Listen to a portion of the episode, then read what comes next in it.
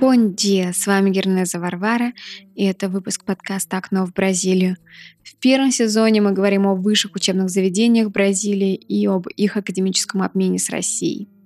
Сегодня в нашем выпуске будет Федеральный университет Санта-Катарина, одноименного штата. Он расположен в центре самой южной части страны, десятый по численности населения и лишь двадцатый по площади – надо сказать, что такие несколько противоречивые данные э, навели меня на невольное сравнение двух стран Бразилии и России, где самые крупные субъекты являются наименее заселенными территориями одновременно. Возьмем, например, штат Амазонас, да, лидер по занимаемой территории, он лишь на 21 месте по плотности населения.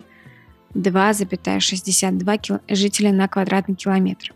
Если взять самый крупный наш субъект, республику Саху, площадь которой превысит тот же штат Амазонас в два раза, то здесь плотность населения вовсе будет лишь 0,32 человека на квадратный километр. Если говорить о том, что еще общего у Амазонии и Сибири, то это крупнейшие центры эндемизма. Перейдем же к университету. Цитируя Рейтинг э, Times Higher Education, университет Санта-Катарина, входит в семерку лучших университетов Бразилии. Согласно ему же входит в 12 лучших вузов Латинской Америки. Наиболее высоко из пяти параметров, которые обычно рассматриваются в данном рейтинге, было оценено преподавание и исследовательская деятельность вуза. Он был основан в 1960 году и располагает пятью кампусами. Все они находятся в пределах штата, Санта-Катарина. Ну а главный кампус находится в столице, во Флорианополисе. Как федеральный университет он предоставляет образовательные услуги на бюджетной основе. Здесь 90 постдипломных программ, 56 для магистрантов и 37 для аспирантов.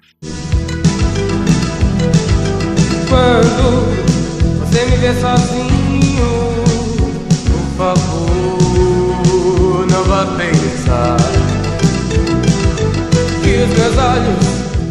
у университета неплохо развита международная деятельность. Ежегодно около 600 человек из других стран, студенты, преподаватели, административный персонал, приезжают э, в университет Санта-Катарины по программе обмена. Вообще действующая программа интернационализации включает 290 институтов из 36 стран. Программа PrintCaps э, включает сразу 40 программ магистратуры, университета Санта-Катарина, которые получили наивысшие оценки по шкале КАПС от 5 до 7. В рамках программы интернационализации Print было выделено 27 проектов, которые предусматривают междисциплинарность. Э, значит, каждый из них может относиться сразу к двум, трем, четырем и более постдипломным программам.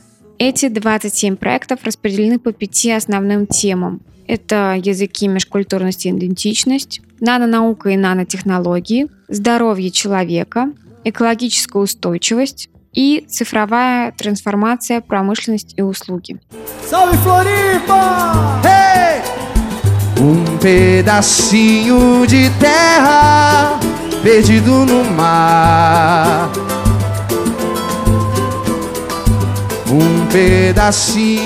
В этом году из-за пандемии коронавируса были перенесены сроки начала программ стипендиатов PrintCaps. В среднем начало каждой программы было перенесено на 4 месяца. Если обычно самые ранние начинались в период с апреля по июнь, то теперь они стартуют лишь в сентябре, если, опять же, ничего не перенесется.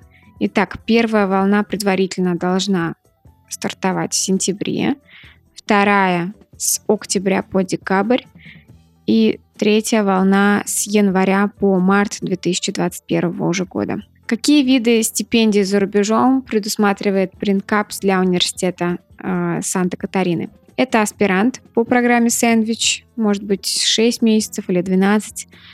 Это молодой талант с опытом зарубежных исследований на 12 месяцев. Приглашенный преподаватель сроком на 15 дней или приглашенный младший преподаватель сроком на 6 месяцев, а, при условии, что это кандидат наук с действующим трудовым договором. Также приглашенный старший преподаватель сроком на 6 месяцев, прошедший стажировку за рубежом. Ну и, конечно, вы можете не относиться ни к одной из этих категорий, но приехать с визитом в рамках того или иного исследовательского проекта в рамках программы Print Caps. Для сотрудничества с Россией было выделено три проекта. Первый – это хранилище межкультурных практик. Как уже было сказано, все проекты КАПС предполагают междисциплинарный подход, а поэтому здесь вовлечены такие постдипломные программы, как образование в сфере науки и техники, лингвистика, психология, социология и так далее.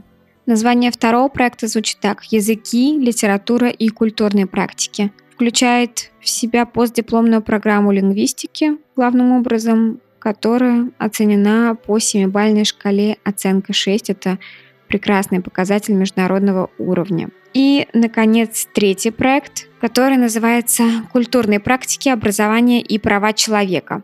Это постдипломная программа по направлению междисциплинарность в гуманитарных науках. Оценка КАПС-5 – это наивысшая оценка на национальном уровне считается.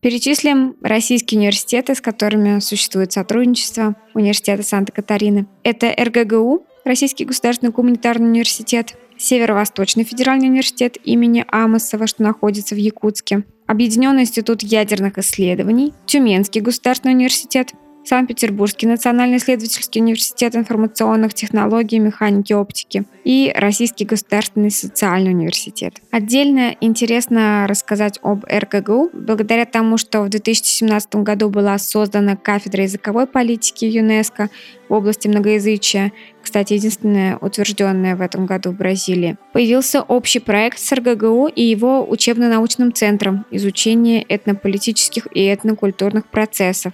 А, всего в проекте ЮНЕСКО участвуют 23 университета из 13 стран, и таким образом многие профессора имели возможность сделать а, сэндвич-программу в рамках аспирантуры или докторантуры в зарубежных университетах, получить таким образом разнообразный междисциплинарный опыт.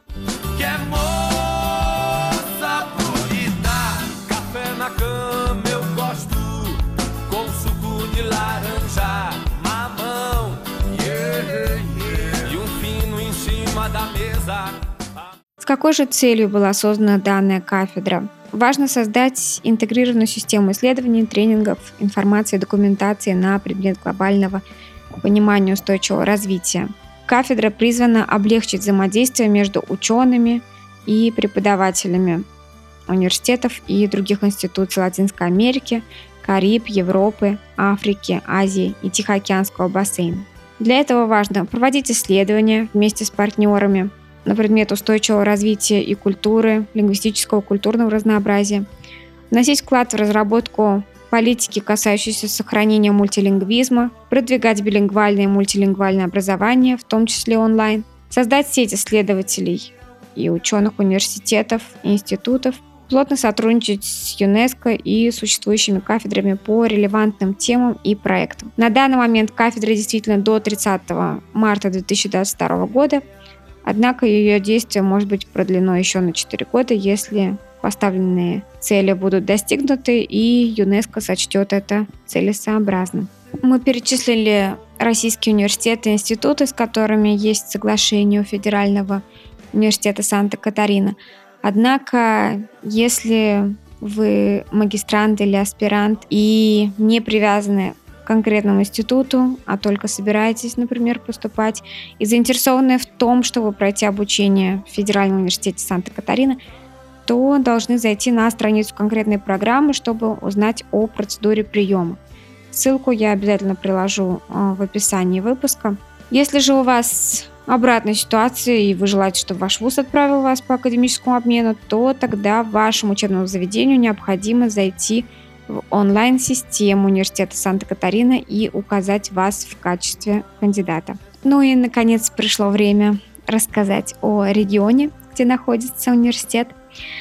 А Санта-Катарина – это самый европейский штат по облику, по влиянию европейских мигрантов.